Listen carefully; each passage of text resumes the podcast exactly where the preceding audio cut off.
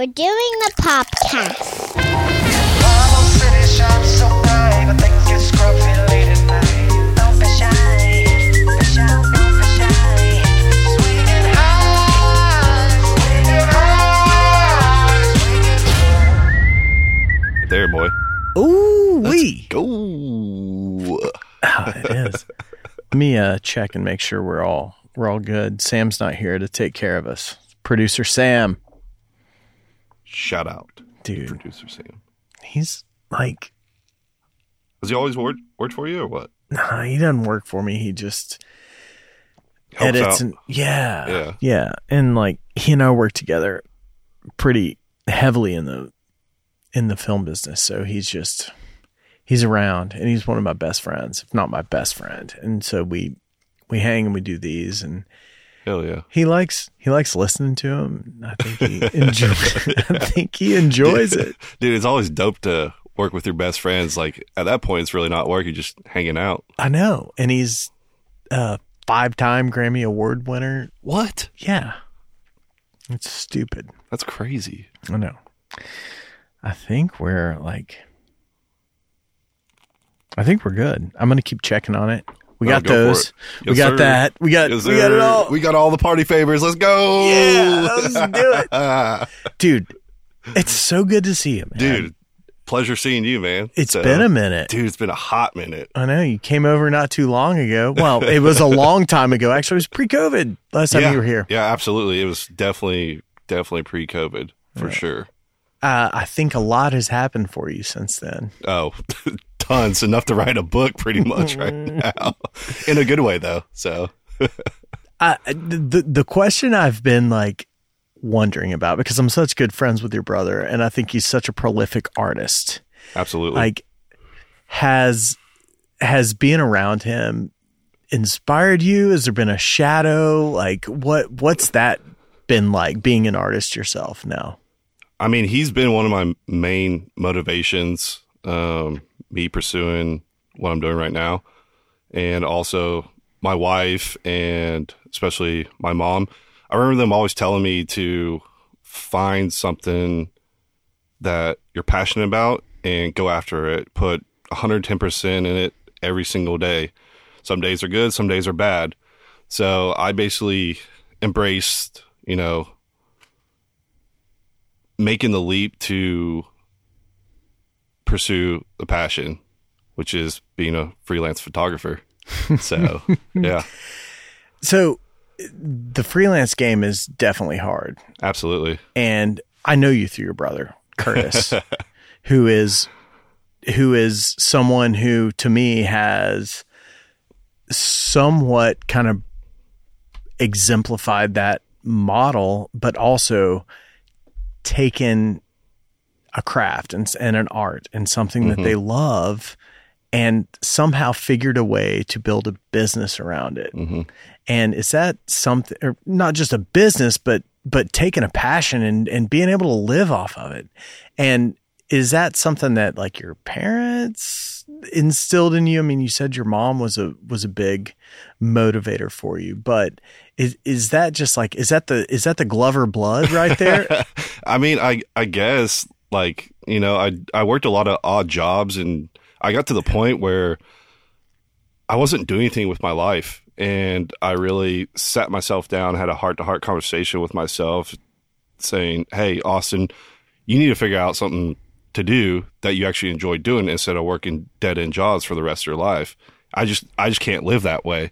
So, you know, basically when the pandemic happened, I, you know, sat myself down and said, shit, I got to find something that I enjoy doing. And I just always been interested in photography, uh, video, stuff like that. So I was like, man, I got to find a way to basically pursue that and also, you know, try to make a little bit of money. Mm-hmm. so, what was your first move when you when you decided you wanted to do that? Was it buy a camera? Was it build a website? What was the what was the thing that like was your first action item when you decided that this was the play for you?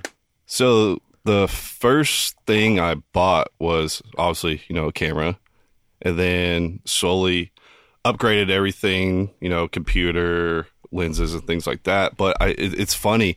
I still remember my very first photography uh, gig that I got. Like your first paying gig? Yes, first paying job. What was it?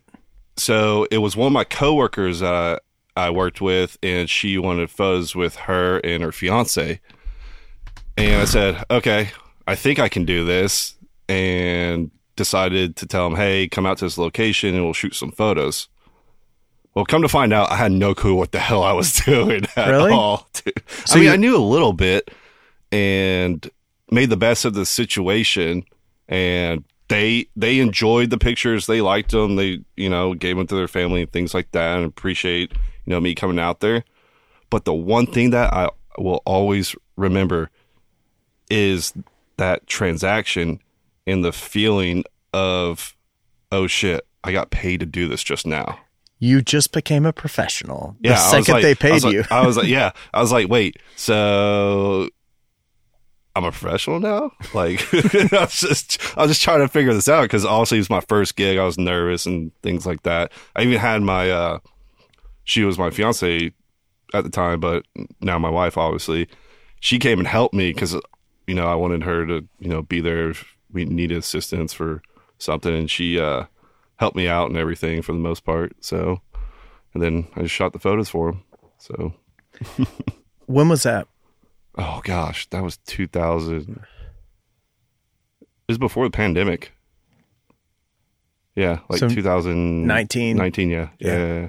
Yeah. Okay. That was about the, well, I guess I started this podcast in 2020. Mhm. So when you and I first met, it was probably shortly after that. So you had been, you were kind of in the, in the, I was still trying to figure it out, to be honest, Yeah. during that time. So, you know, after after 2020, I just went, you know, full steam ahead with it and haven't stopped since. So, what was the thing that kind of pushed you into that? Because I don't know, man. I'm, I've got daughters. They come to me and tell me they want to go to art school in a few years. I don't know what I'm going to say. Like, I, I or, or tell me that they want to be filmmakers or photographers. I mean the the market is so saturated with with that kind of thing because technology has has made it easy to make good stuff, and AI is making that even Dude, harder. that's what's crazy right now. I know. AI stuff. I know, and and to like go on a bit of a tangent here. Go I, for I it. had somebody. I'm ready for it, buddy. Let's go.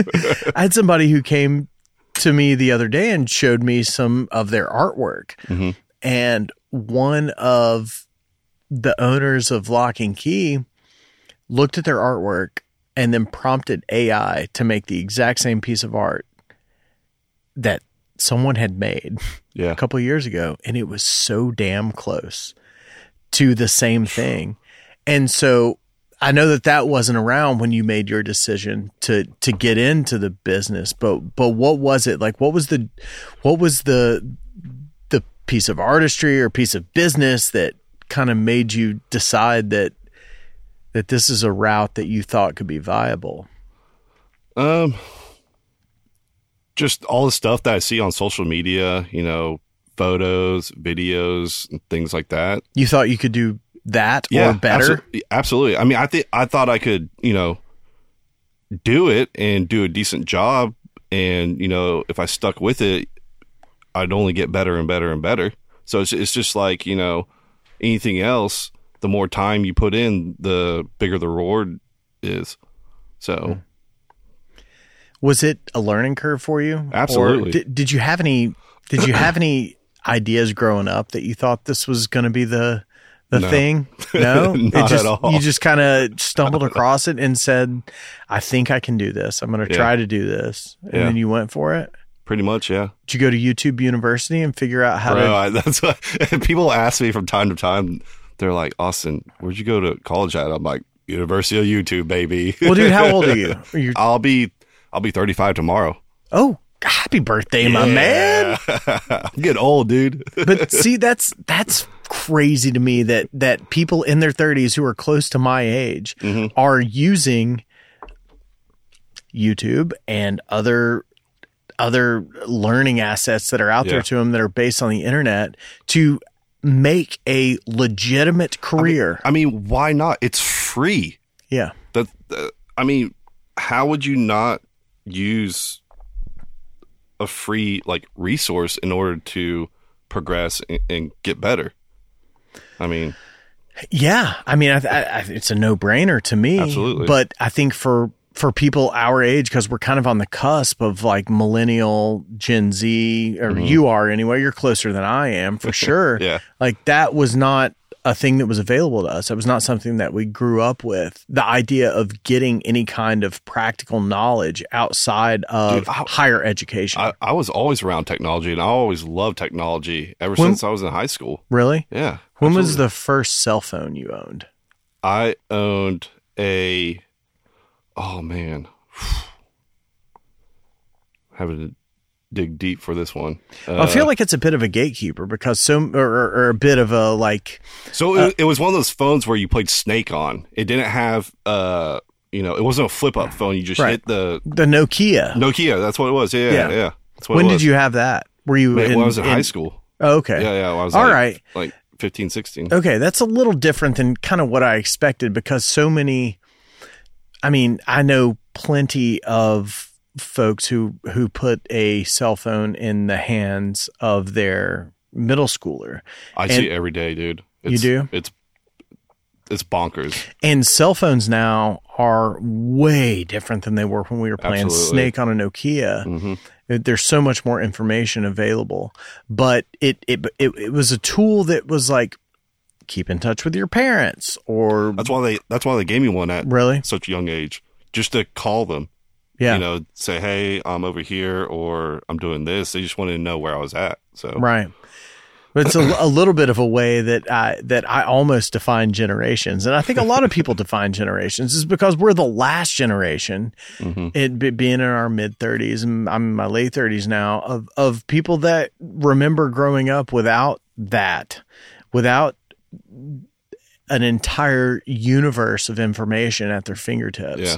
and and it, that to me is a bit of like almost a defining generation a defining generational uh demarcation point a It- little bit like not not having that with you you you kind of I don't want to be the old man but you kind of had the you kind of had to work your way around and for, like figure things out for Yeah, yourself I, I remember having to look up, you know, phone numbers in a phone book. And when I was a little kid growing up, you know, back in Texas, we play outside all day long. We didn't have to tell mom or dad where we were at. They just knew where we were, and we'd come home for dinner when the streetlights came on. Mm-hmm. That that was our cue to, hey, get your ass home. and and if 10 minutes after the streetlights weren't on or were on and they didn't see you they would come find you Absolutely, hundred percent. now we're panicking you know if if if if our kids are you know away for a few minutes or whatever but it is a little bit of a testament and and I, I guess the point i'm trying to make is that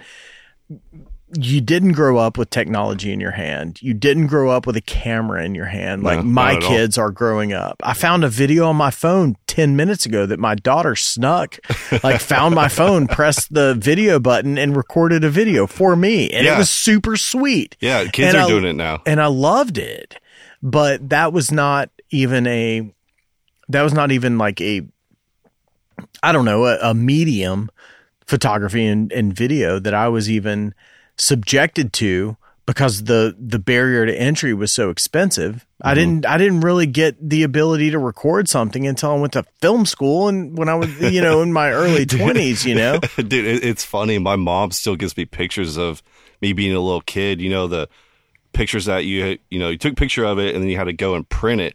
I still have those pictures. It's from like 93, 94, Yeah. 95. It probably so has on, the so on. timestamp It in has the the bottom timestamp and everything on there, dude. and I just look at it. It's so nostalgic and everything. It's it, it's so cool to have, and the fact that she still keeps all this stuff, and now she gives it to me, and it, it's pretty cool. I always remember, you know, Christmas and things like that. My my dad would have that goofy camera on his shoulder, Yeah. just recording us opening up presents or Yeah. doing whatever. a gigantic VHS tape with an even bigger computer on, on their shoulder. Oh man, he loved that thing though. Oh, God I- bless him. I So, bet. Yeah, yeah. Your dad passed, right? Yeah, he he passed in 2016. So yeah. Were you he- guys close? absolutely? Everyone always called me uh, LJ.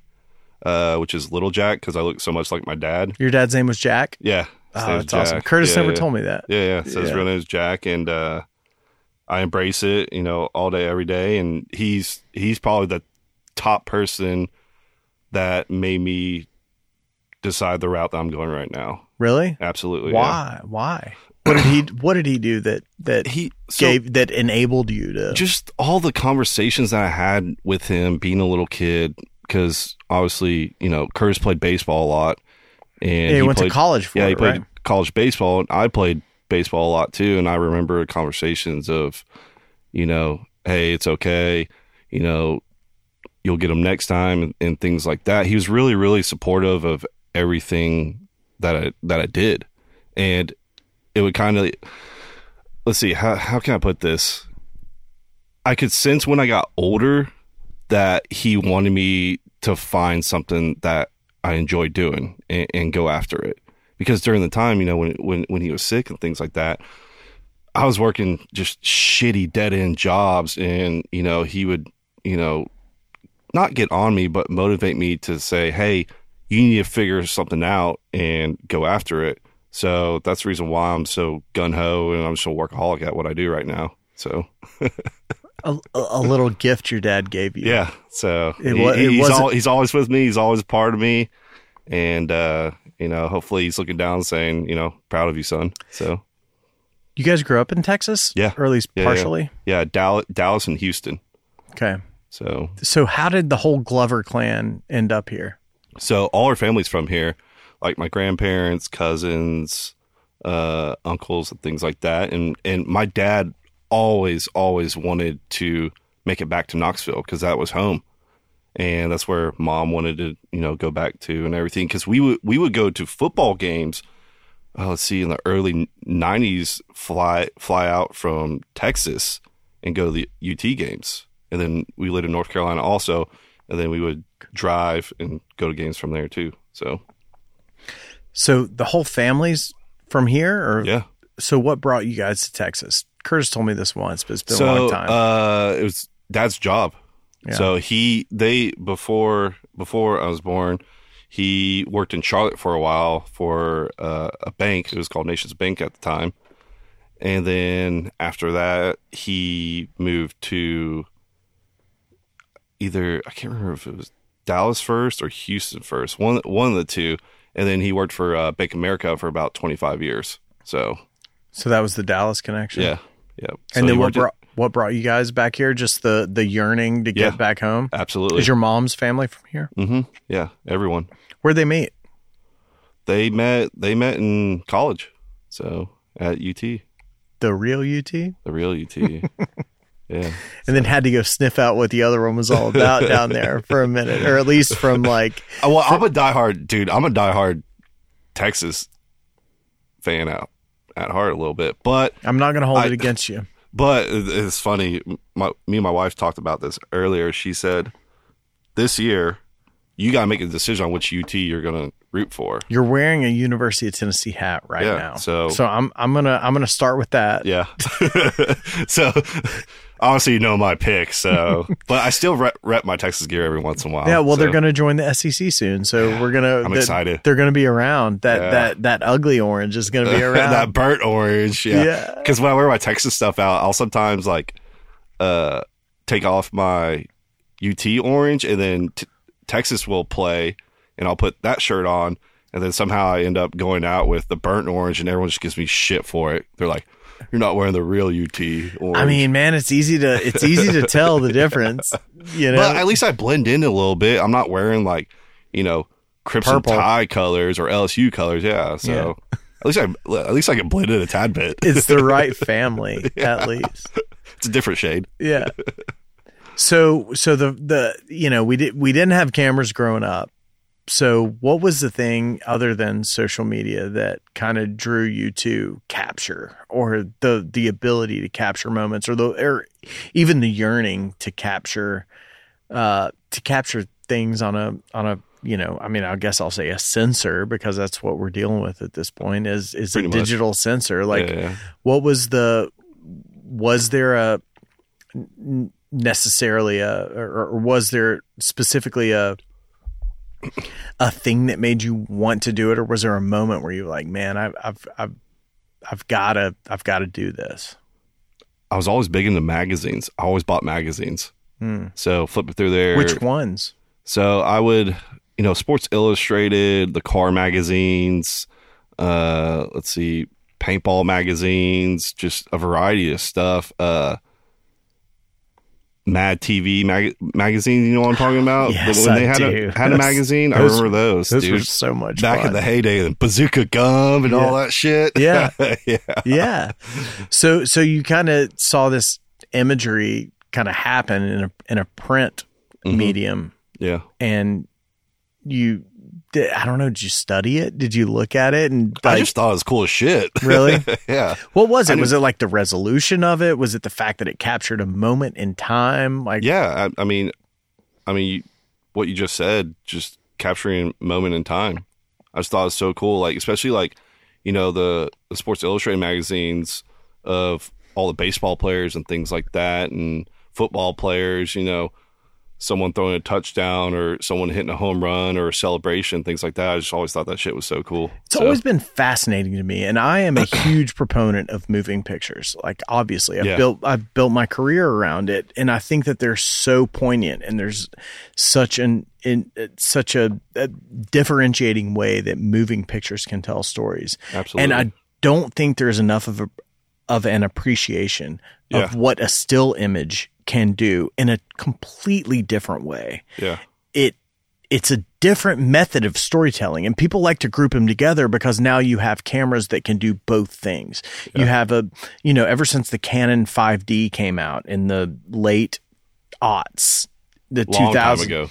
Yeah, I mean it's 15 years ago now. A camera that you could just flip a button, and then now you can make moving pictures with it. Mm-hmm. People started to really blend those two methods of storytelling, or those methods of of of emotional expression together. But I feel like they're still so much different. And and Yeah. what gives me what gives me respect for for this for the still photography for for the still photography method of of storytelling is when I try to pick up a camera and tell a story with a still photography camera. It's such a different mindset. It's such a different and, and way. diff- and different perspective too.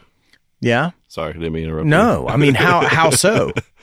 it's just you know like you have video like you know we talked earlier off air talked about like video is a totally different ball game but when when you take a photo it captures that moment exactly what's going on like especially when i shoot concerts and things like that like when i edit these photos and, and look at them i'm like damn this is a really good picture because you know the lead singers you know just has emotion written all over his face. So I almost feel like and I and I'm not trying to talk down to my own like art form that I use and I hold very dear, which is Absolutely. motion motion picture storytelling. But I, I I feel like maybe the thing that differentiates the two of them the most is that your imagination is is left with the burden of storytelling mm-hmm. when you take a still photo. You have when you take a still photo and you look at a still photo, you're looking at it and you are seeing what immediately strikes you or you're feeling the emotion that immediately strikes you, but then you are welcome to then tell the rest of the story with your imagination. And with with motion picture capture, you're seeing 24 frames every single second. You're seeing 24 still photography frames every single second. And you're not necessarily engaging your mind in a way that is imaginative, but rather you're being kind of force fed the story that was meant to be told. And as I as I dig in and, and as I study both of those mediums more, both the motion the the motion part of it and the moving picture part of it and the or, and the still photography part of it, like I'm I'm really starting to cozy up to the still photography uh, f- uh medium of telling stories because I I just think that it leaves us alone a little bit more yeah, and it it doesn't it doesn't force us to feel a certain way, but rather leaves us to in to interpret. And I'm not sure that that that that's not like a a thing that our that we need that our brains need. Like I I really f- or I I feel like our brains kind of want to think on their own and not being not be forced into a certain story that a filmmaker wanted us to tell. And so I've I've always and I don't mean this in I, I don't mean to sound elitist or anything like that, but I've always felt like the filmmaking practice was harder than the still photography practice. I've always thought Yeah. that it was harder to capture emotion I agree. in motions in in motion pictures more so than it was in in in a in a still image. But I'm I'm coming around to the fact that maybe still photography is more powerful. And telling a story in one static image is more powerful than force feeding a narrative to someone. And I I am reckoning with that as I realize that I've led my career into into the motion picture medium. And I don't and I no longer have that elitist mentality about it where, you know, uh a filmmaker can make a still image that's good. I've always thought that. I've always Yeah. thought that if you could make film, you can make a good still image. And I don't think that anymore. And that's been recent for me since I've observed, uh, you know, concert photography and other types of photography, and and studied it ultimately, and seen that that it's it's it's apples to oranges ultimately.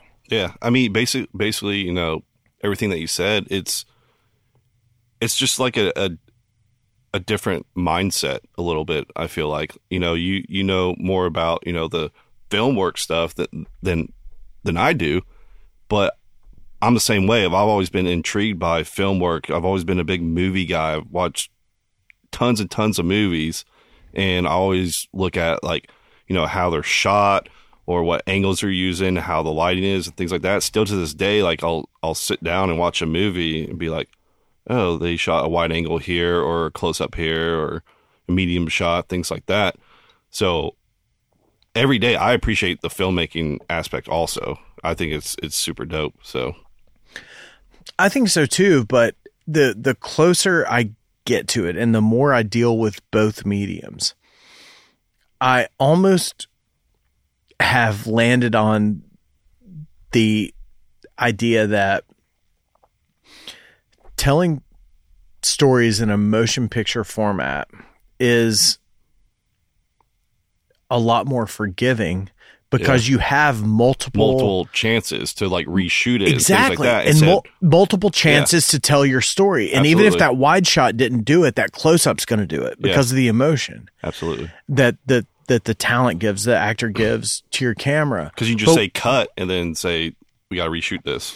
well and and not even necessarily from an from when you see it in an editorial or or or from a, a capture standpoint but from from an editorial standpoint you have you have these crutches mm-hmm. like if i couldn't tell that story in a wide shot then i have this medium shot that can hedge my bet a little bit and can bolster my story So basically, be like your safe shot, pretty much.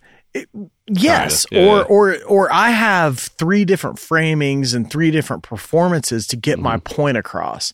Whereas with still photography, you Get have one one, single Yep. frame One to tell the entire story. Yep. And I think that is a harder needle to thread. And I can't believe I'm saying that because I I have because I've ultimately been so uh such an elitist about filmmaking Well, 'cause my you've been- whole you've life. been- You're uh, yeah, teaching me shit right now, man. I, I try. Like I said, you know, I I've been doing it for a little bit, but not like super long.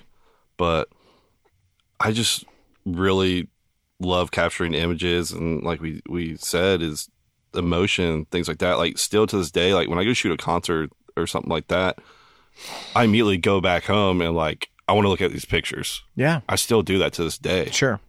And it's just because the passion and you know how much effort and time I I, I put into it. and it's almost like you, you go and you shoot this stuff because I've shot some still photography Yeah. and I'm not great at it because I have a different like I, I- have a different mindset Yeah. when I'm shooting this Yeah. stuff. I, I think like You can do it though.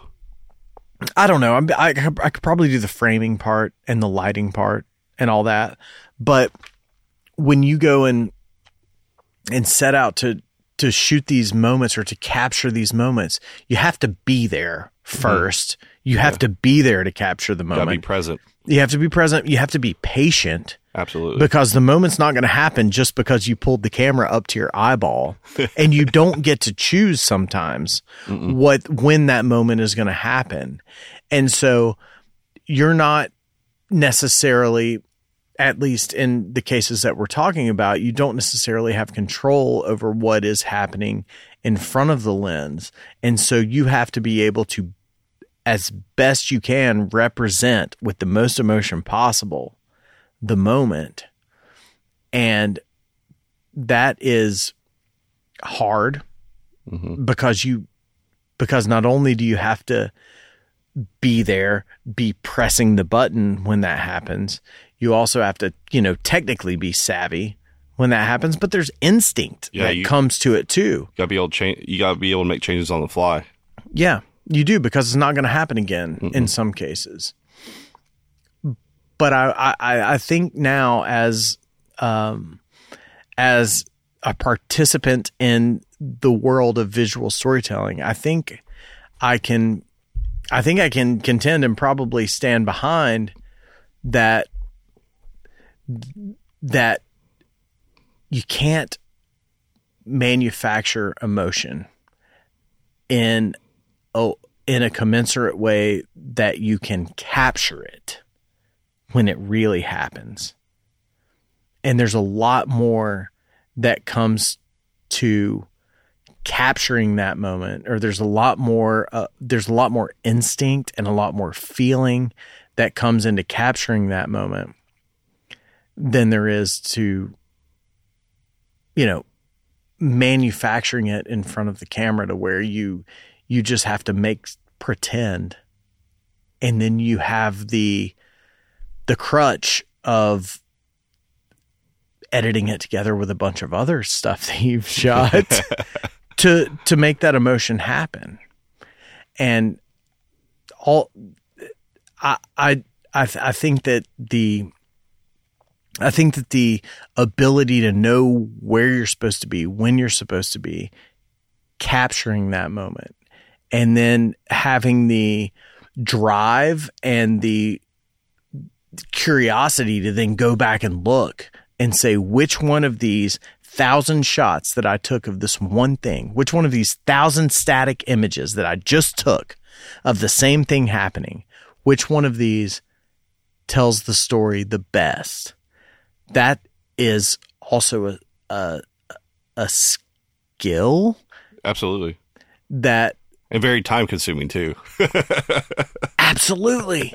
Maybe more so than editing video, but it comes down to taste. Mhm. So something, and I and I hate to keep bringing your brother up because No, I no because I, I just I respect the shit out of him. So do I. think he- I, I respect the hell out of him. I th- I- 100%. Yes, and I think he's one of the most prolific visual artists that I've ever had the privilege of coming in contact with. yeah. But to me, that is the thing that I have that that has gravi- that that is that has drawn me to his work the most is that his taste and He's a No- chi- chilled, down to earth guy too. On top of that, sure, like it, you can but it go takes up to him. but it takes more than that. yeah, absolutely. But it takes being it, it takes being able to decide whether or not this is good. Mm-hmm. And I feel like I don't know if it's if it's you know hereditary or what, but I feel like you have to have that too. like you have that to to be able to decide whether or not this is a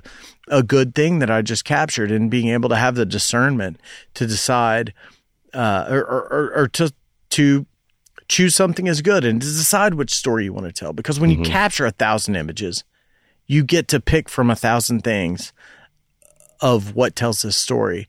But you also have the burden of taking a thousand images and saying, what is this story? And which one of these thousand things represents it the best? Yeah, I'm like still to this day. Even my wife will get on to me for it. I'm my own worst critic every single day, man. It, it it never fails. Every every photo, like any work I do, I just feel like I can do this better. Uh, okay, this is what I didn't do correct. This is how I'm gonna fix it next time. I I kind of beat myself up at times because I expect so much out of myself because I went through hell and back to get to this point. So I want to do it right the first time and always improve and just get better and better. I just put, like I said, so much pressure on myself. So is there like is there a moment that you look back to when you're doing the work that you do that motivates you to do the best job you possibly can. You hear about people growing up and being poor and them saying I never want to be poor again. So I'm going to I'm going to work my ass off to make this right. Like is there a moment to you where you say I don't ever want to go back to that or what is what is the what is the motivating force that keeps you creating your art? So it was just working all like like I said earlier, working all the shitty jobs, man. Because I I was just miserable, and I wanted to change my ways and change myself as a human being. Also, you know, do something that I enjoy, because you know that's half the battle. You know, in life, and we're only here for so long, so you might as well find you know something that you en- enjoy doing at the end of the day, like. I respect the shit out of like the nine to five people and things like that, but I'm creating a different path. That's the path that you know I didn't want and I'm, I'm not choosing to do. So I decided to just go full fledged with you know what I'm doing right now.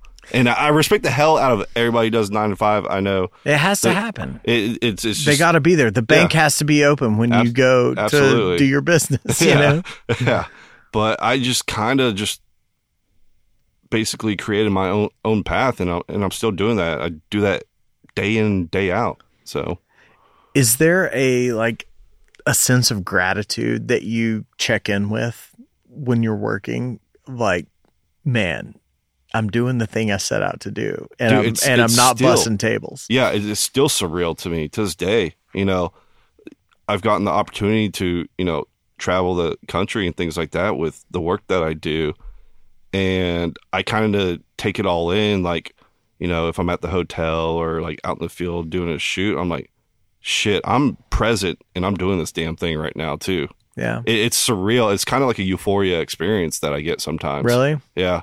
I kind of have to like stop and like collect myself a little bit. So. Yeah, I I feel like I you know I try not to be guilty of it, We're all guilty of it. yeah, of like complacency or not complacency necessarily, but like a lack of gratitude of like And just being like content and just, you Sure. know, you're just used to the norm, waking up, you know, taking a shower, going to work, traveling, you know, in traffic, getting off work, going back home, things like that. It's just, it's just a norm thing now. Well, it, it's that whole thing I have to remind myself every morning when I have to wake up at 5 a.m. to go catch a uh, sunrise yeah, on a right there shoot. It's you. like, man, I'm I'm not digging ditches right now.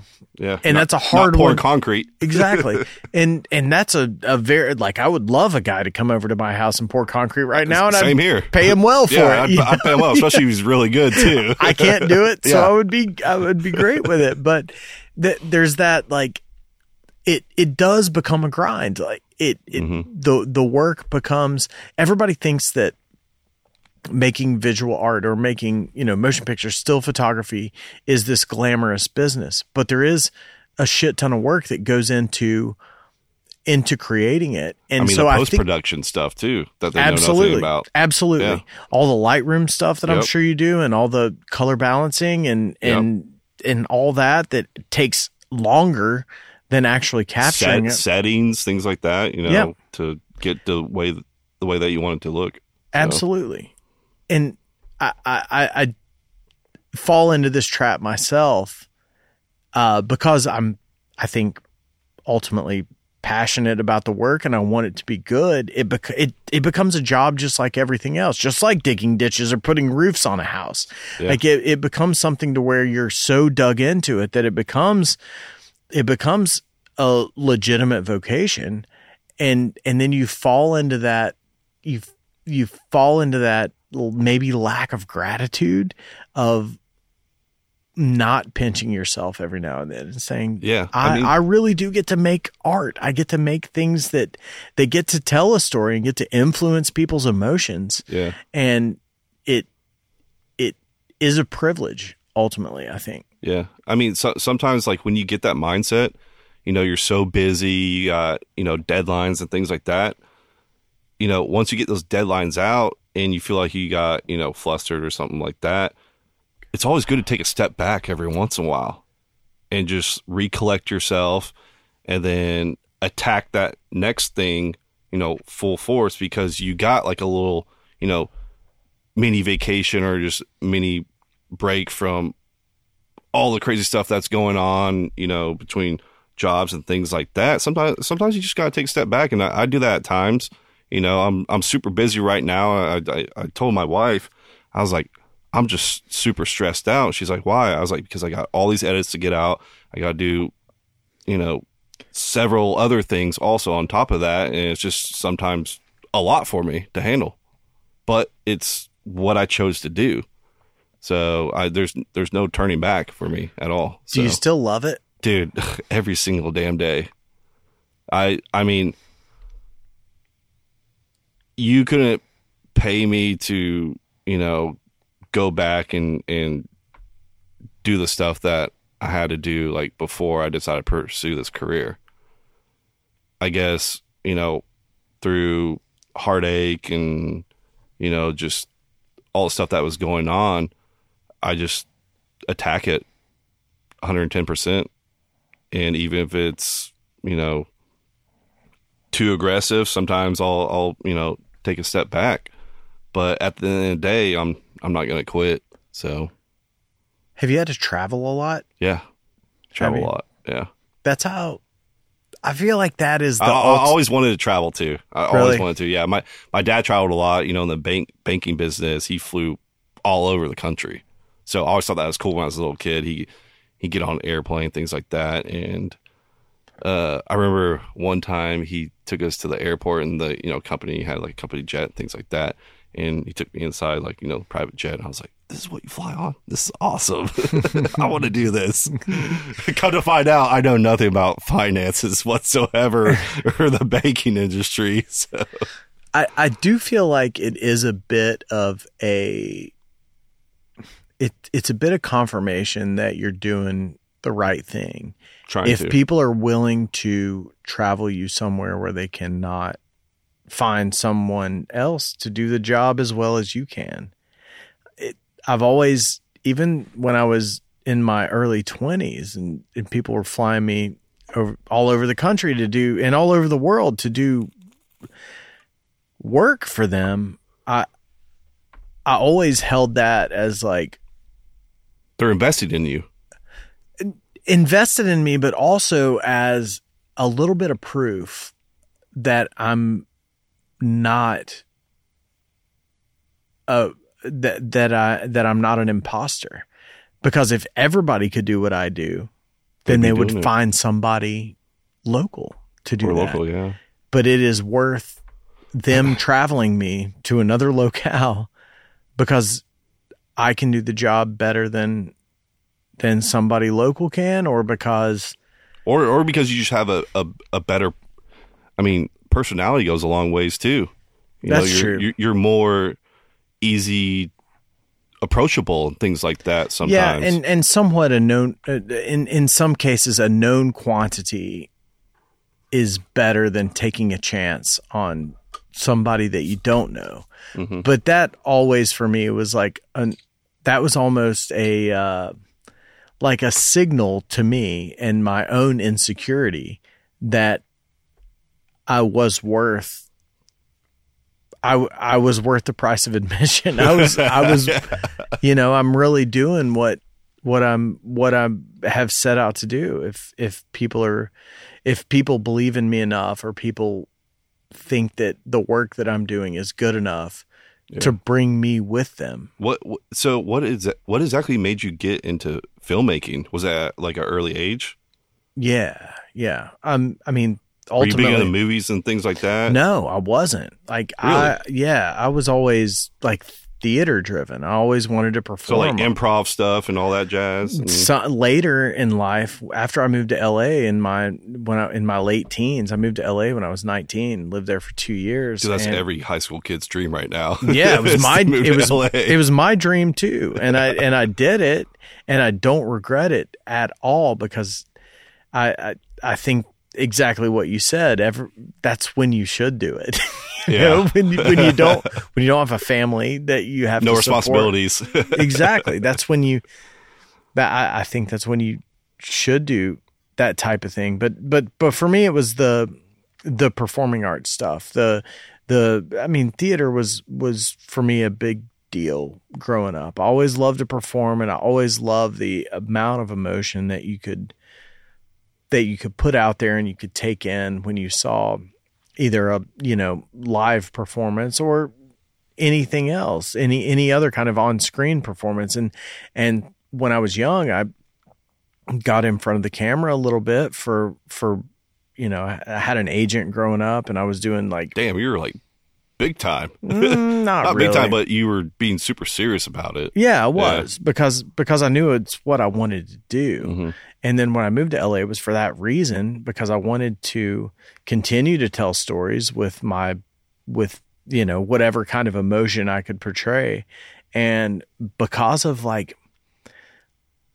honestly survival, I got on the other side of the camera because it, there were more opportunities there, and I just kind of took my took my storytelling sensibilities onto the other side of the camera, and that's what just I just kind of slowly waded into that into that world of of telling stories from the other side of the camera, and I'm I'm I'm ultimately gl- glad I did uh, because I'm you know I'm not handsome enough to be a to be to be an actor now, so Yeah, it kind of worked you- out for me. You and me both. That, that's the same mentality I have. Like that's i I'll say that this is the reason why I'm behind the camera, not in front front of the camera, just because I feel more comfortable. There's a lot of good looking people out there that photograph oh, a dude, lot yeah. better. I, I I photograph like I do a lot of like high school stuff, like senior portraits and things like that. And some people just have that, you know, look where I don't have to do anything. They can just sit there, sit up straight, turn their chin a little bit towards me, and bam, it, it's it's perfect. Is is that like a uh,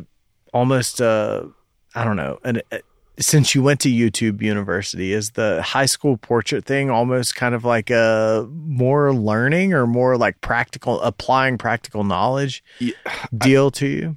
yeah, I mean it's Does it help you ultimately yeah. with your with your medium? Yeah, absolutely. Like it just gives me another aspect on how to shoot stuff. Uh, sometimes there's some some kids and things like that are just you know there's basically what am I trying to say? It's hard for them to take like direction and things like that. Yeah. So sometimes you But know that probably sharpens your chops too. A Oh, little bit of absolutely, having to like actually dig in and work Yeah, I- to I- get what you need out of them. Exactly, because I need I need the image to look a certain way because I don't want mom or dad calling school be like, why does my son look ridiculous? You know, why is he looking up in the air and not you know directly in front of them like a camera? So try try to uh, you know make sure mom and dad get a good picture you know for the yearbook. That's a that is such a smart way to like take it back to the basics Mm-hmm. and get and like really hone your craft. Yeah, That's really smart. I, dude, I, I respect the hell out of that. it's tough, dude. At times, it really is. So So, what are some uh, some things it, since the last time we've sat in these two chairs been together? a long time. it really feels like it. Before the pandemic is so long ago, man. So what are like the what are the the the moments for you that have kind of been, I guess, highlights or you know career moments for you? Because I know you photograph all kinds of things across Yeah. all different disciplines and and all that. But what have what have been your like big moments Like- since like- the last time you sat here? Like like a gig wise? Yeah, or I mean, even like creatively or career fulfilling. Uh, so like we talked earlier, that uh, Second Bell Music Festival with Big Boi, Yeah, and you were there. I was there. yeah, you were there, I saw you. I didn't want to bother you, Uh, dude. I told wanted to come, up and say what's up. I know. I wanted to give you a hug, but I I was know like, you could have. I was like, let the man cook. I like it. I like it. um, I've always I was always a big OutKast fan. yeah, how could you not be? Like ATLiens, all that shit, man. I still listen to to this day. And basically it was like I want to shoot Big Boi. And you know, contacted, you know, people for the festival and things like that. And they're like, "Yeah, come on with it." So I was like, "All right, cool." And I literally got there what shit, when when did it start? Like at 5 or something like that? I can't remember. What the Five Big Boi show? No, no, no, the actual festival. Yeah, I think it started in the early afternoon on a Yeah. Saturday, maybe. Yeah, it was, something like that. And Big Boi closed it down Sunday Yeah, night. Is that yeah. right? yeah, it was Sunday night. Yeah. Or it might have been a Friday, Saturday. But but regardless, it was a two day festival. Yeah, it was a two day festival. I, I went to the night that I knew Big Boi was there. So I literally shot all the other bands, you know, throughout the day and things like things like that. And then I was like, I want to say for Big Boi Yeah. and, and shoot him. And then basically, you know, security told us, you know, hey, this is, you know, how many songs you can shoot because you know he's a big name artist and things like that. Sure. So he has, you know, Did he give you first three? Is that what he what he did? So first what- three songs? So what happened was he gave us first three, but they also gave us like additional like two or three songs after that too. Well, that was the whole damn show because yeah, only it's the whole was damn show. Yeah, pretty much. It was like uh, it was actually like half the show to be honest. yeah. And I was like, oh shit, I could shoot more pictures of him. I was like, score. So Were I had just like, laying on the trigger, just like bro, dude, I I probably took. I'm trying to remember the number. I think I took about a thousand plus photos of him. really? Yeah, for that whole entire performance. You should have. yeah, and I was super giddy, you know, with watching him perform all these fucking dope classics, man, that Yeah. I love and grew up on from my Yeah. brothers and things like that. Cause I always, I, you know, steal their CDs and listen to them or they'll buy me, you know, the parental advisory CD. And then, um, you know, after he told us we can't shoot anymore, I put my camera up, dude, and I just jammed the hell out the entire time, dude. Yeah. I was just getting down. I think at one point, like one of the guys was filming or something and like filmed me just like just getting after it, dude, just because he was playing like some, I don't know, uh, throw your hands in the air if you true player, like like that old school song. He Yeah. played that. Oh, After I put- yeah-er. oh yeah, air. and then he played Rosa Parks. And when he played Rosa Parks, I lost my shit. Were you still in the photo pit for this, or were you No, I, it, it was it was after we were done. okay, so they cleared out the photo they cleared pit. out photo pit. You can't take any more pictures. Yeah, get I just out. put my shit up, and I was like, I'm gonna experience this and have fun. Drink a couple beers, things like that, and just vibed out. Because I, I mean, I was there by myself. To be honest, I didn't know anyone there. I didn't even know you were there. To be honest, and uh, I saw like a couple people here and there, but it's just like you know, just like you know, people passing through that you know have known me before and things like that.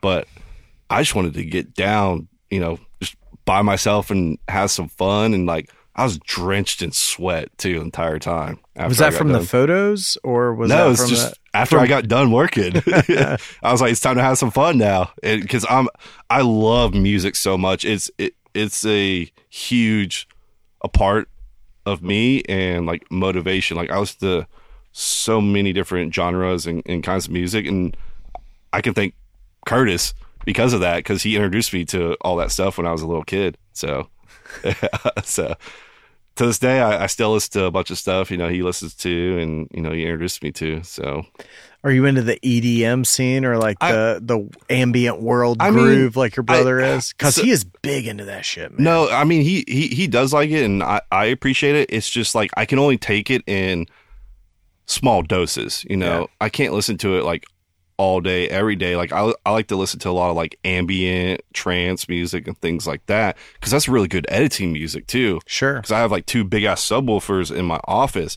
and I'll just blare, you know, let's say, I don't know if you heard of them, Above and Beyond.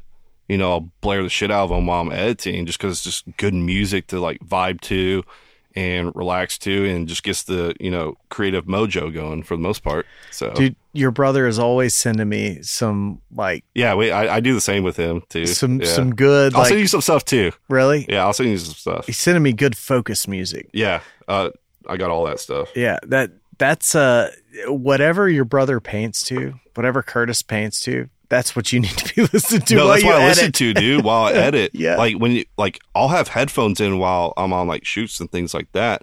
If it's like, you know, like a concert, things like that, just because I kind of get I, I want to be focused and get in like that Zen type mode while I'm doing work. Mhm. Like one of my favorite movies of all time is with uh I'm pretty sure it's Meg Ryan and Kevin Costner. It's called For Love of the Game. Yeah. And, you know, when he pitches, he says, clear the mechanism.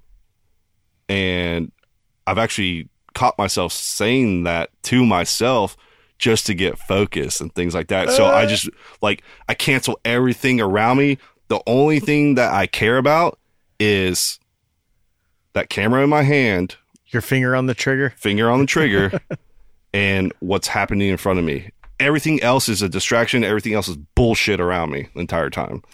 I have very recently delved into the world of uh, concert capture, and it's so dope. I love it. it is so cool, man. It, it, it tell every picture tells a story, man.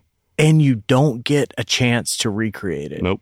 it, it it's there it's happening you have the access you have you have the opportunity to capture it that you have Mhm. and it's up to you and what is in your hands to get it and to get the best story you can Yeah. At that moment because you don't get another chance. You don't get back in the photo pit for for the next set. You don't get back in the photo pit for the fourth song.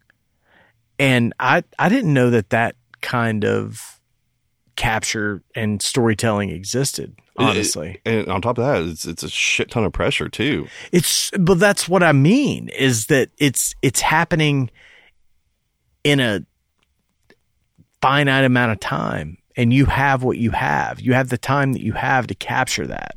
And someone is relying on you to capture it. Someone is relying on you to get that story. And the pressure is huge. It's overwhelming at times. To be honest, it, it really is. but it's an honor also. Oh, I'm just happy as shit to be considered and be present there at th- at that point because when I'm there, that means they like the stuff I do and they trust me and have faith in order Yeah. for me to produce, you know, good images and things like that. So I take that, you know, deep deep inside to you know produce those images for the client or the artist and things like that. So like I give a shit because I'm I'm there for a reason. So because you're good I mean, I'm always improving, and you know, I always, I always want to get better. Like you said, I, I still got a long ways to go, but if I keep going the route that I'm going, you know, who knows what what could possibly happen. So it's really fascinating because I think I mean, and I'm going to compare what you and I do because I do end up in the photo pit. I do end Yeah. up in in front of because you're doing media still at the end yeah, of the day. yeah, it's just motion, right? So I do end up in front of Kendrick Lamar. I do end up in front of major artists that I'm that I'm trying to capture. Do you freak out? No, I don't because of cinematic immunity. Do you know about cinematic immunity? no. When you're looking through an eyepiece, when you're looking through a viewfinder, when you're looking through a lens, nothing else in front of it. Oh, is- you're not it- focused on anything else. it's not real. Okay. Yeah, yeah. yeah. It's not real. I, It- I do that. Okay. it, yeah, it exists in the space that that that you're that you're capturing or that you're going to look at later. but like I swear to God, a, a burning house. You could be in the middle of a burning building looking through a viewfinder and a camera and be like, "Oh, that's beautiful." You know, like While everything's burning behind Yes, you, and like, you have don't no give a shit. Yeah, and you have Let no it burn. Yes, and you have no idea that you're in danger because you're looking through a lens. That's That- some shit I would do too. I know, but that's to me that's like what I'm doing. Like I'm a spectator in this and I'm and I'm doing my craft or whatever it is. Yeah. But I'm but I'm not necessarily really experiencing it as a human being. I'm experiencing it as a creator, as a you know, someone who's who's who's trying to tell a story. And and so it does seem somewhat not real in in some ways. Yeah. I forget where I was going with all that. No, you're on a roll. I know well, you you got me you got me in there on the cinematic I know You're in the zone, man. know, You're in that Zen state, son. it is definitely a an honor to to be able to be asked to to capture those kinds of things though. Absolutely. and to be able to tell that story for somebody and whether that's a client or an artist or whatever it is it's like i i feel a, a definite i feel a definite um duty yeah. to represent And deliver. yes Yeah. Yeah, I mean, I I feel I feel the exact same way. Like I'm appreciated appreciative of uh everyone who decides to hire hire me for whatever gig it is, whether it's shooting for a new business that's opening or um paintball stuff. So, yeah. so outside of like concert stuff is there anything else that like gets you going is there anything else that's just really been a pinch me moment for you Traveling the country shooting paintball events. really Yeah, dude. it's so interesting to me because I, I almost see our music festival work that we do at Lock and Key as Yeah. kind of that niche kind of Yeah, thing. it is. And Yeah, people yeah. are like, what do you, why do you get so excited about that? But I feel like that's the paintball thing for It's- you. Yeah, it's it's the same same thing. Like I've been around it for so long since God, like 2001. Like a very very long time and I made so many connections and so many, you know, great friends. You know, I played a lot, you know, back in the day I still play here and there, but I rather do media because at the end of the day like I'm making money doing this instead of spending the money while I'm at the event, I'm actually coming home with money. My wife, you know, is happy about it, and you know, got to pay that mortgage. So, you know, it, it's good when like you know I can go shoot like an event for a weekend. I'm like, well, there's my mortgage right there. So I don't have to use any other money or pick up any like other jobs. I just go shoot that event, and It- yeah, It's cool to have a, a skill set that can kind of be traded for hmm real life things Yeah. like your mortgage, for instance, you know? credit card bills, things like that. yeah, yeah, whatever it is. car insurance. But to also be able to apply that to something that you believe in or that you're interested in is, I think, the big, the big win for that whole situation. And I've somewhat found myself in the same situation because the music stuff that I shoot, I mean, in a lot of cases, I would really like to be there anyway. A- absolutely. You know? Yeah. And so I just happen to be uh commissioned to be there, but also Get to I have a- experience it too. get to experience it, Yeah. which I wanted to do anyway. Same here. Yeah. But I also have a camera in my hand, which really I would like to do that anyway too. It's a win-win. Tell me the lose. Tell me Yeah. the, tell me where I lose here. Tell me something negative about this situation. Zero. but to a lot of people it seems like uh, well also not not just the the outsiders looking in and that this is kind of a weird niche thing but if you are a you know an artist or a paintball league like go find somebody that's as passionate about this craft as I am Mhm. and try to find and try to and, and is as good as as I am. Not you know, not speaking in the first person necessarily, but speaking from you know someone who's trying to find a person to capture their to capture their their passion too. Like, tell me where the Venn diagram of paintball enthusiast and professional photographer lines up. There ain't a lot of people in that No. overlap right Not there. at all. And so if There's you can find that person, Well, there's there's a lot of really good photographers in that industry, and I'm I'm good friends with you know so, some of them. but how many of them are there? A dozen? Oh, not that many. Right. Yeah, and all. it's a and it's a multi-billion dollar a year industry. yeah. you know so to find someone who can do do both things on the right level and be passionate about it is someone you want to grab a hold of and it's an asset it's a it, there's huge value there Yeah, that's that's the reason why like a lot of the teams and things like that that hire me, they they say Austin like of all the people that we we we talk to and things like that, they say, you know, you put so much emotion and passion in the work that you do. That's the reason why we continue to hire you over and over and over. Cuz like when I go to these events, you know, sometimes I'm driving 5 to 6 hours to 10 hours plus just to just to get there, man. Right. Like getting there is half the battle. and you wouldn't honest. do that if you didn't have the passion for it Absolutely. I'd be, you know, working one of my dead end jobs that I was doing at the time. But there's a reason why I'm there. And when I do that stuff, it means that they trust me, they have faith in me, and at the end of the day, they support me. And that goes a long ways with me. So that's why I continue to do it. Like I go to these events, whether it's in Florida, Texas, Ohio, things like that. I see so many people that come up to me and be like, I love your shit. Or, hey, thanks for posting this photo and things like that. I love this photo. It's my profile picture or some shit like that. do you feel kind of famous for a second Dude, it's kind of a dope feeling. I'm not gonna lie. it's kind of cool. Like, especially like the ones that like know me and knew where I started to Yeah. now that have like supported me. I can't thank those people enough because they've been there since fucking day one, dude. Like when I was just shit at whatever it was, but I always wanted to get better and, you know, put my heart and soul and passion into it. And all these people started recognizing things like that.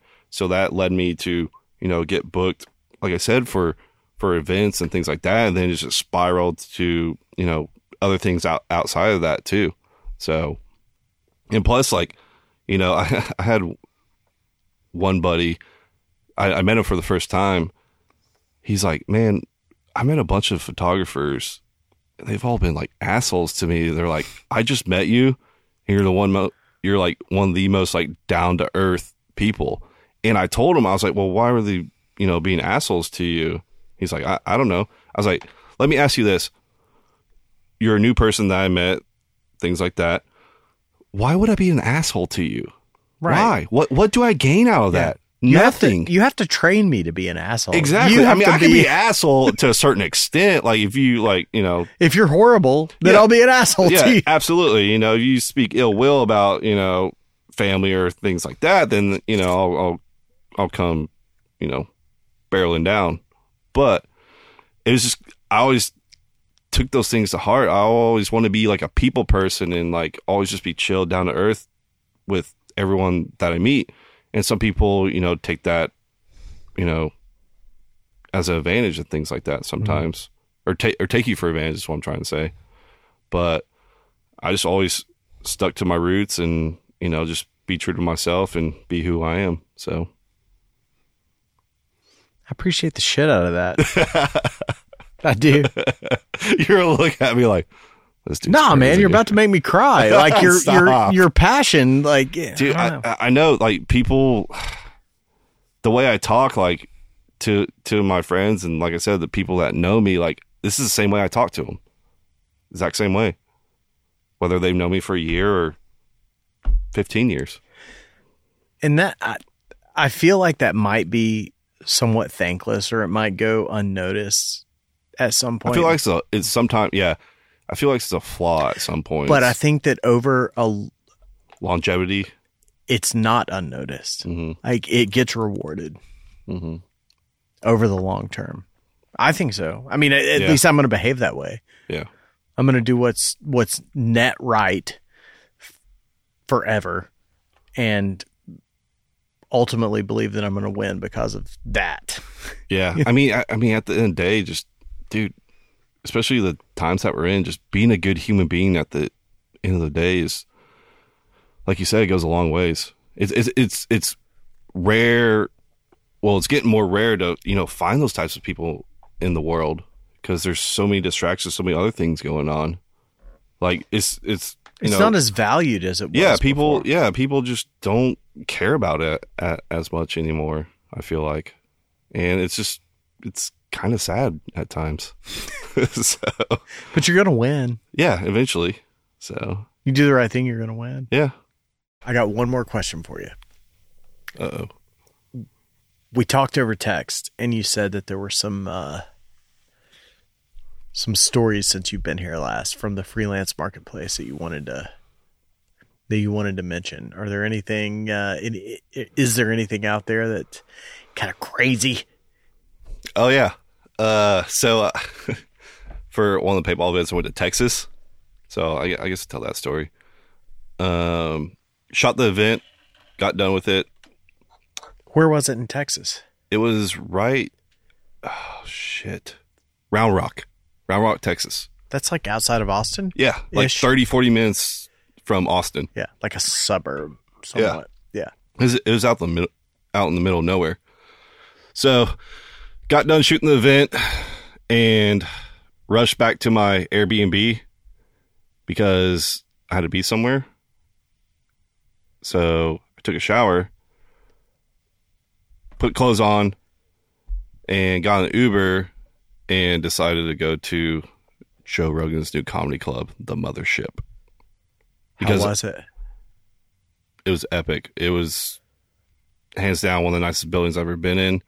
And I was telling you earlier, like I'm a die-hard stand-up comedy fan. Like I listen to all the podcasts, who are your guys who are your dude. favorite right. stand-up All right. comics One's gonna be Bill Burr. He's always a classic. Love Bill Burr. Uh, got sh- that new york edge to him yeah, no, he he's awesome. He's been in the game for a long time. Uh, a newer guy, his name's Shane Gillis. Oh yeah, I know that guy. He's he's fucking hilarious. And then uh, a lot of people say he's like he's on the come up, and he might yeah, be he's like he's blowing up right now. You know, it's it's all their friends and things like that. You know, on, on the podcast, But and a, then a lot of people think he's gonna actually be like left be- standing in Yeah. you know fifteen or twenty years when it's all said and done. Like he's got the chops, and he's he's good. He's good. Is he? and and uh, of course, Ron White still doing it. You know, oh he's, he- hanging a out at the legend. mothership, Yeah, he still comes out there and things it's like that. interesting to me how he's done the like the blue collar, well yeah the blue collar tater salad Tater whole salad, deal yeah. and now he's sober right isn't he I, I think he I think he did an ayahuasca journey Yeah, he did. Yeah, and, yeah. and then and they told him to not drink for three weeks and he didn't and Well- then he went on the ayahuasca journey and then he came back and he's never drank again after being like the whiskey drinking he was comedian known for that, just being Yeah. hammered on stage, just Yeah. telling jokes, just making people just belly laugh. And yeah but i think he's abandoned that lifestyle I think he, I think he. oh i'd have to bit. look it up Yeah, do, I- do you think he drinks still Yeah, I think he has his own uh, uh, tequila. i think he does yeah, but he I, has his own tequila. Man. I know but i think he's sober i could be totally wrong i could be totally he's wrong probably still in the sauce a little bit. you think Yeah, he's. I've seen some clips or whatever. I think you know. I don't think that's water in the cup, to be honest. But it's his gag, right? Like it's his whole shtick. Yeah, Like it could be. It could just be a prop. yeah, yeah. I mean, it could be. And then let's see who, who's another one that I love to listen to. Well, who was there when you went to the mothership in uh, All right, so in Austin? Which when was this, by the way? Because that club Oh, hasn't been open very long, shit. has it? It's been open for less than six months, right? hang on, I'm gonna have to I'll Look, look on your phone. What Yeah. was it like in the winter? No, no, no, no, no. It was recently. It's like couple weeks ago? no, like probably three or four months ago. Okay. Yeah. okay, so like see, the hang on. spring. Yeah, the spring. Hang on, I'm I'm pulling up right now. So Okay. it was April, Okay. end of April. okay. That's when it was. Yeah, I I had to pull it up because I was like, shit, I don't remember. so there's two rooms at that club, right? Yeah, so there's like there's uh, little boy and big boy. I think. Wait, Fat shit, man, little boy. no, fat. Yeah, you're right. they're named Damn, after I the butchered the shit out of it already. they're named after the atomic bomb. Atomic right? bomb. Yeah, yeah, Yeah. And so we went to the smaller room, Okay.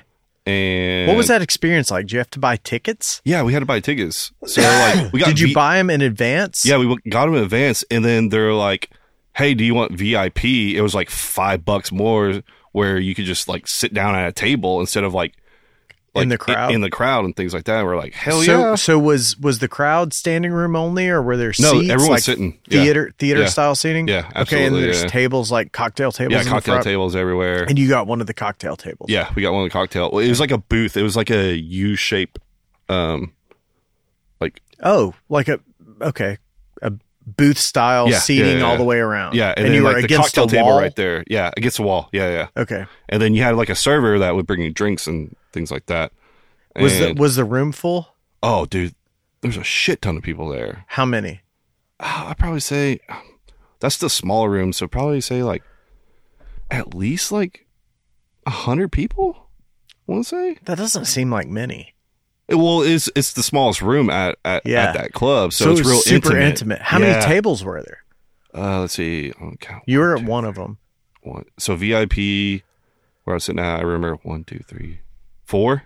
Okay, and they were all on the same wall. Yeah, they're all on the same wall, and then Okay. you had the people sitting um, in front of you with you know tables around them also, but they were more like you know they were towards closer the to the stage. Yeah, yeah, So you had a yeah. layer of people in front of you on the stage, yeah, but yeah, you were yeah. still kind of close, like Yeah, stage it was, right was super close because stage left. yeah, because the uh because the stage is so small. And How many comics were there? So I went to an open mic night. It was sun. Oh, so there were a night. ton of them. Yeah, so we saw like you know everybody from like the door guys to people up Oh, and yeah. coming, and then like a couple big acts came on. I love that comedy clubs like you have to I work could your live way there. in. I could live there. You I would be there every single day. Like I follow, I follow all that stuff, and I see all like the videos and the people who are there. I'm like, man, I want to see him. I like the the idea that you work your way up through like the underbelly of the Yeah. club.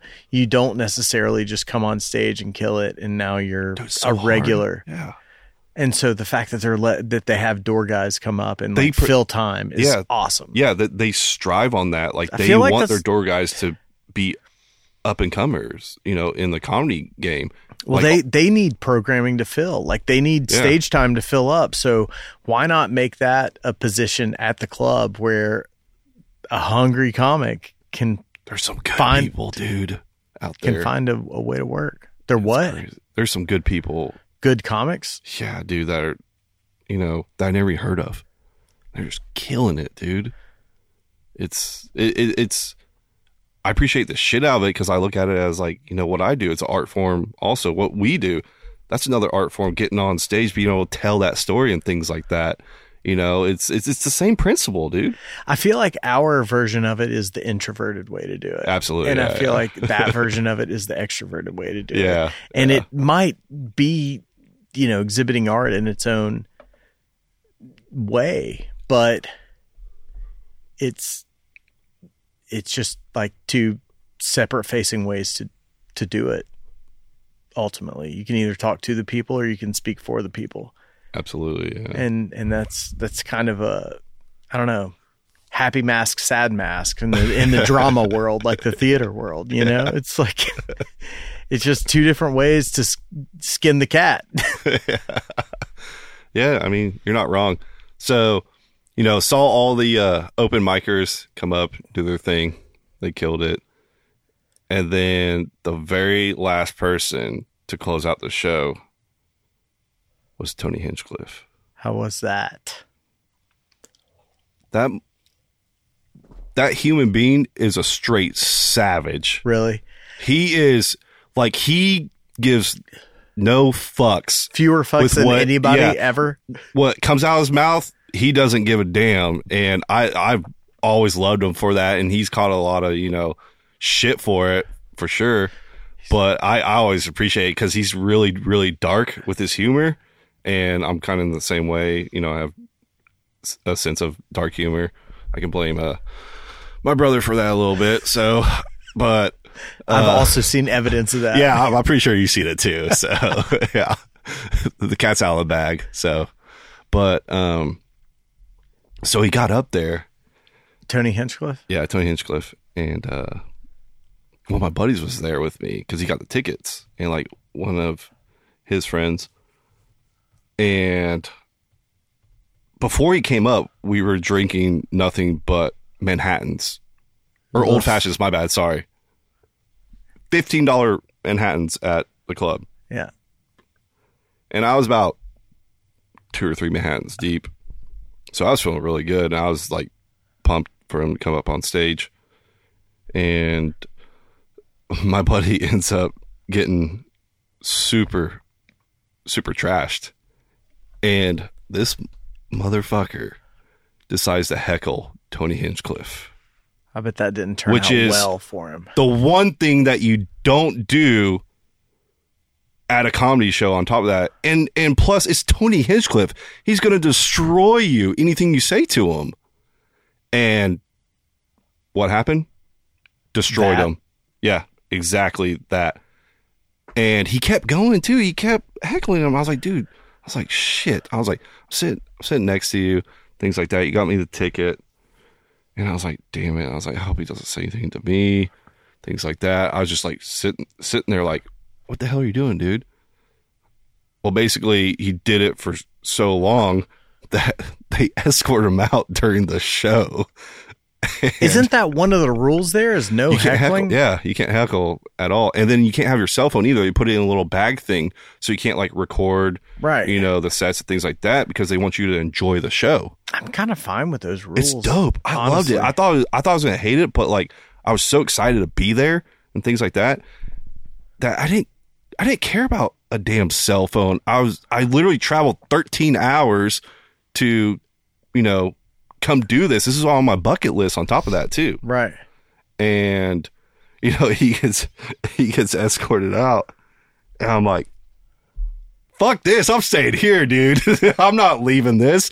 And he was still on stage. I was like, I'm not gonna walk out on, on Tony Tony Hinchcliffe. Just because your buddy got kicked out. yeah, just because my buddy got kicked out, and I thought I was gonna get like dragged in the middle of this. Were you sitting by yourself in the VIP at this Yes, I was actually. Okay, I, I've Yeah. got the picture painted. Yeah. I was wondering yeah, if that's what was happening. And, and and you know Tony being a good guy and things like that. Like he didn't say anything t- to me, or like you know,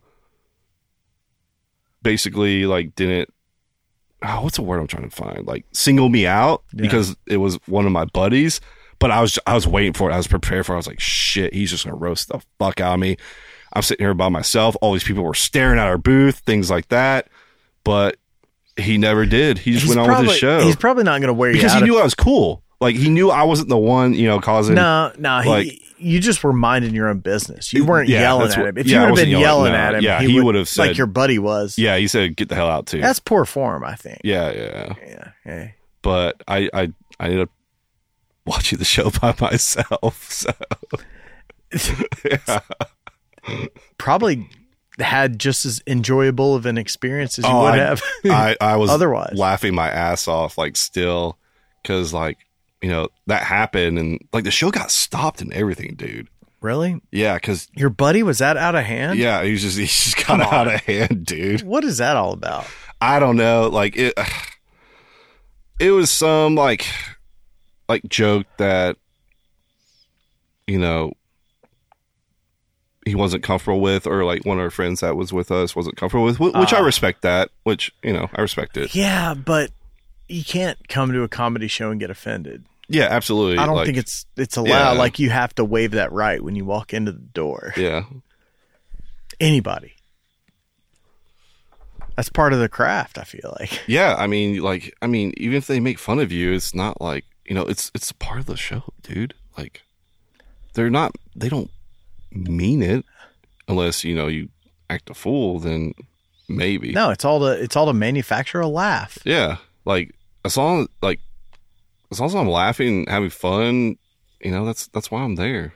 You know, to watch someone that's been doing it for so long make make me laugh. So it it, it was a blast, and you know, then after that fiasco happened, then basically, uh, you know, cruise around Sixth Street, got to experience that. So it was a lot of fun. That's where the club is, right? Isn't that? Dude, there's what- so many. Bar- it's nothing but like bar after bar after bar. Yeah. like imagine like the old city, but like ten times like more bars and just more shit to well, do. it's also in like row houses in certain spots. Like, Oh, there's yeah. some stuff that you're like, this is a residential house. It's like, Yeah. no, it's actually a bar. Yeah, it's a bar, yeah. walk in, have a good time. yeah, But I think that club, I think the mothership is in the old Alamo Draft House, maybe that was on. so Sixth? it used to be. So it used to be like old Ritz. I'm pretty sure okay, because it still has like the Ritz sign, and he and he wanted to keep that sign because it was nostalgic. You know.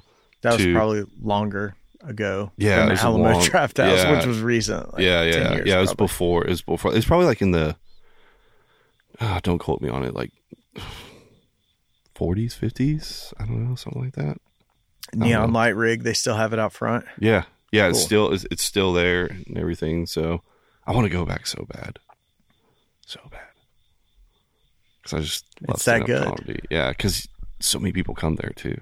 But It's become a mecca a little bit. oh yeah, everyone's. I've thought about going just because, well, not even as a place to live, but as a place to visit. Like I've, It's so sweet to visit. I'm not. I'm. It's you'd have too much fun. Like if you and I went down on Sixth Street, there's no telling.